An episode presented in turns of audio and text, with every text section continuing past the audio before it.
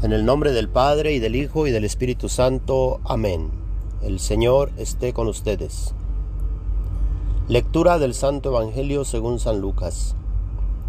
Un día Jesús estaba orando y cuando terminó uno de sus discípulos le dijo, Señor, enséñanos a orar, como Juan enseñó a sus discípulos.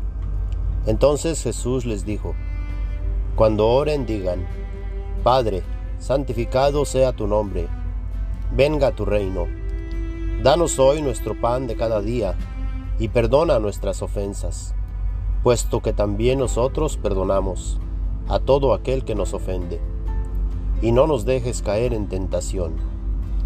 También les dijo, supongan que alguno de ustedes tiene un amigo que viene a medianoche a decirle, Préstame por favor tres panes, pues un amigo mío ha venido de viaje y no tengo nada que ofrecerle.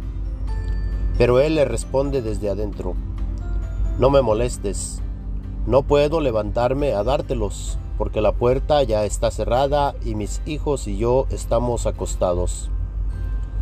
Si el otro sigue tocando, yo les aseguro que, aunque no se levante a dárselos por ser su amigo, sin embargo, por su molesta insistencia, sí se levantará y le dará cuanto necesite. Así también les digo a ustedes, Pidan y se les dará. Busquen y encontrarán. Toquen y se les abrirá. Porque quien pide recibe, quien busca encuentra, y al que toca se le abre. ¿Habrá entre ustedes algún padre que cuando su hijo le pida pan le dé una piedra? ¿O cuando le pida pescado le dé una víbora? ¿O cuando le pida huevo le dé un alacrán? Pues si ustedes, que son malos, saben dar cosas buenas a sus hijos, cuanto más el Padre Celestial dará el Espíritu Santo a quienes se lo pidan. Palabra del Señor. Gloria a ti, Señor Jesús. Estamos en el domingo 17 del tiempo ordinario. En este día se nos habla acerca de la oración. Comienza el Evangelio de este día diciéndonos que Jesús estaba orando y que cuando terminó, uno de sus discípulos le dijo, Señor, enséñanos a orar como Juan enseñó a sus discípulos. Aquí Jesús enseñó la oración que todo cristiano católico debe de conocer. Nos dirigimos a Dios como Padre, ya que por medio del bautismo nos integramos a la iglesia que es el cuerpo de Cristo y al venir a tomar parte del cuerpo de Cristo, llegamos a ser hijos de Dios en el Hijo. Ya que como encontramos en la Sagrada Escritura y proclamamos en el credo de la Iglesia, Jesús es el Hijo único de Dios y nosotros llegamos a ser hijos por adopción en el Hijo. Le pedimos a Dios Padre que santifique su nombre en la vida de cada cristiano de ahí que existen muchos santos que se han entregado completamente a Dios y dan testimonio de la santidad de Dios en el ser humano. A esto estamos llamados tú y yo.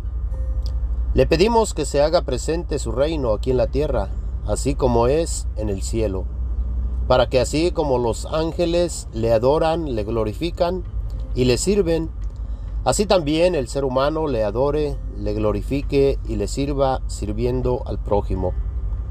También le pedimos que nos dé el pan de cada día, ya que sin él no tenemos fuerzas para caminar en este mundo. Y aquí en específico le pedimos que nos dé el pan de vida que es Jesús, el pan vivo bajado del cielo, que se hace presente para nosotros aquí en el altar. Él es el que nos da nos ofrece la vida eterna. También le pedimos que perdone nuestras ofensas, así como nosotros perdonamos a los que nos ofenden.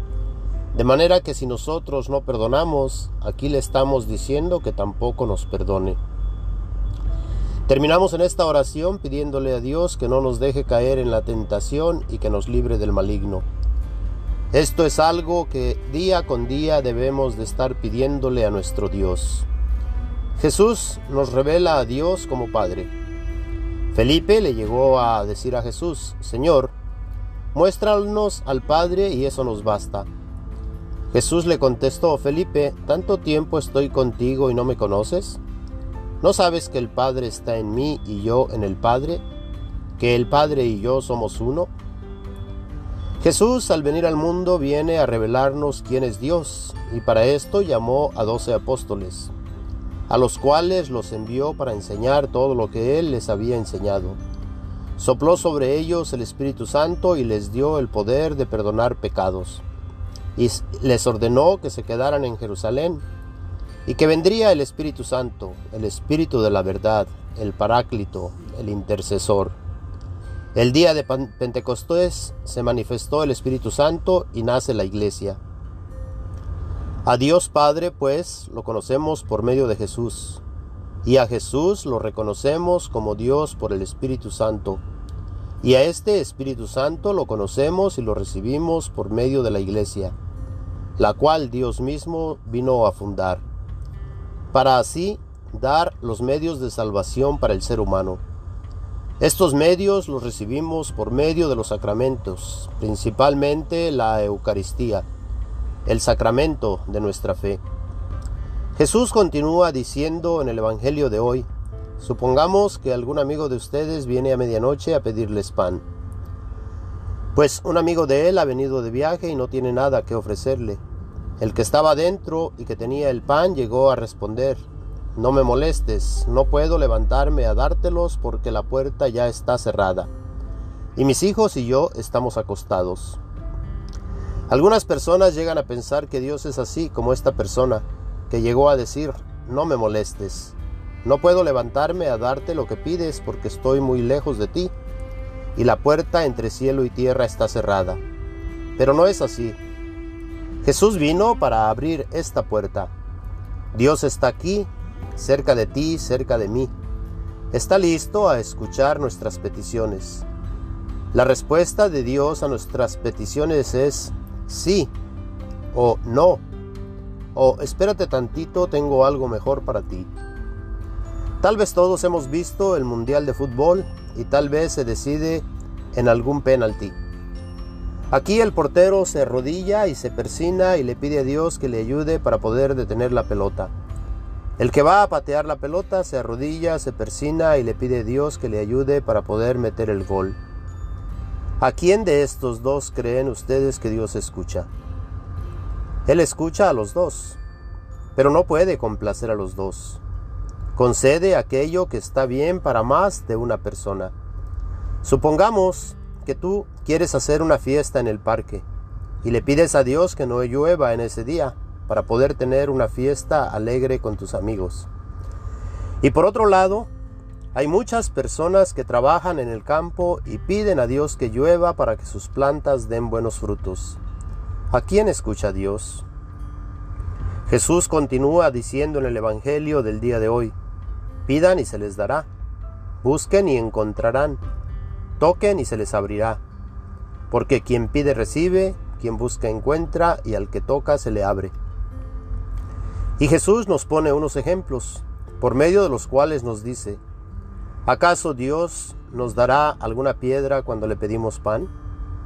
¿O nos dará una víbora cuando le pidamos algún pescado?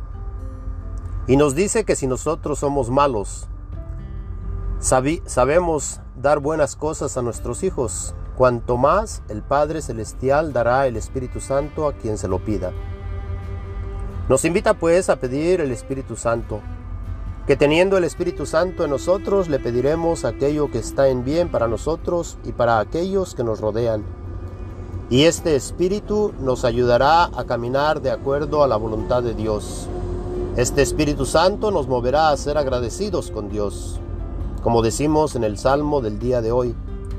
Te damos gracias, Señor, porque escuchas nuestros ruegos. Te cantaremos delante de tus ángeles y te adoraremos en tu templo. Te damos gracias por tu lealtad y por tu amor, ya que siempre que te invocamos nos escuchas y nos llenas de valor. Pero también tomemos en cuenta lo que escuchamos en la primera lectura. Aquí Abraham, nuestro padre en la fe, platica con Dios. Dios le da a conocer que va a destruir la ciudad de Sodoma y Gomorra, porque grande es su pecado. En esta ciudad vivía Lot, con su familia. Este era sobrino de Abraham. Abraham pues intercede ante Dios ¿Será posible que tú, tú destruyas al inocente junto con el culpable? Supongamos que hay 50 justos en la ciudad. ¿Acabarás con todos ellos y no perdonarás al lugar en atención a estos 50 justos? Lejos de ti, Dios Todopoderoso, hacer tal cosa, matar al inocente junto con el culpable. La suerte del justo no puede ser la misma que del malvado. Dios contestó a Abraham, si encuentro cincuenta justos, no destruiré la ciudad. Y así continuó la conversación de Abraham con Dios. No se enoje, mi Señor, hablaré solo una vez más. ¿Y si se encuentran solo diez? Contestó el Señor, por esos diez no destruiré la ciudad. Aquí podemos preguntarnos, ¿cuál es el gran pecado de esta ciudad de Sodoma y Gomorra? Algunos llegan a decir que el pecado de esta ciudad era de no recibir al extranjero, lo cual no encontramos en el pasaje de la Escritura. Lo que sí encontramos es lo que muchas veces no se dice, y a veces no se dice por no ofender o incomodar a aquellas personas que practican este pecado. ¿Y cuál es este pecado? Lo encontramos en el capítulo 19, versículo 5 del mismo libro del Génesis.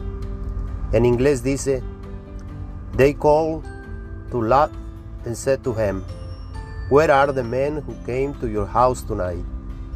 Bring them out to us that we may have sexual relations with them. Lot said, I beg you, my brothers, do not do this wicked thing. En la tradición en español dice, ¿Dónde están esos hombres que llegaron a tu casa esta noche? Mándanoslos fuera para que abusemos de ellos. Y Lat les dijo, les ruego, hermanos míos, que no cometan semejante maldad. Aquí pues Abraham pidió a Dios que no destruyera la ciudad, pero como nosotros sabemos, esta fue destruida por el pecado que ahí existía. Lat y sus hijas fueron sacados de esa ciudad.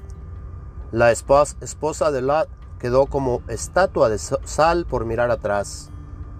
Es como decir que por querer regresar atrás. Recordemos que Jesús en algún momento llegó a decir, sígueme, y llegó a decir que aquel que toma el arado y mira para atrás no sirve para el reino de Dios.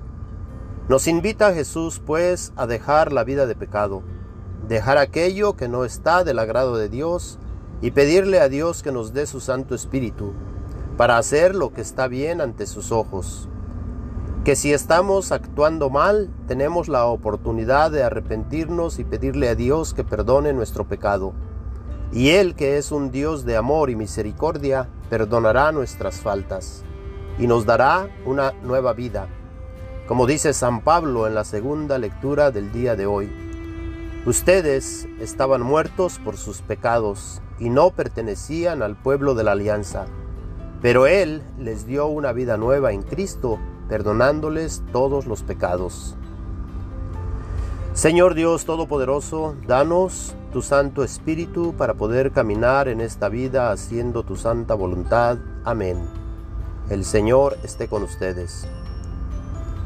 La bendición de Dios Todopoderoso, Padre, Hijo y Espíritu Santo, descienda y permanezca con todos ustedes.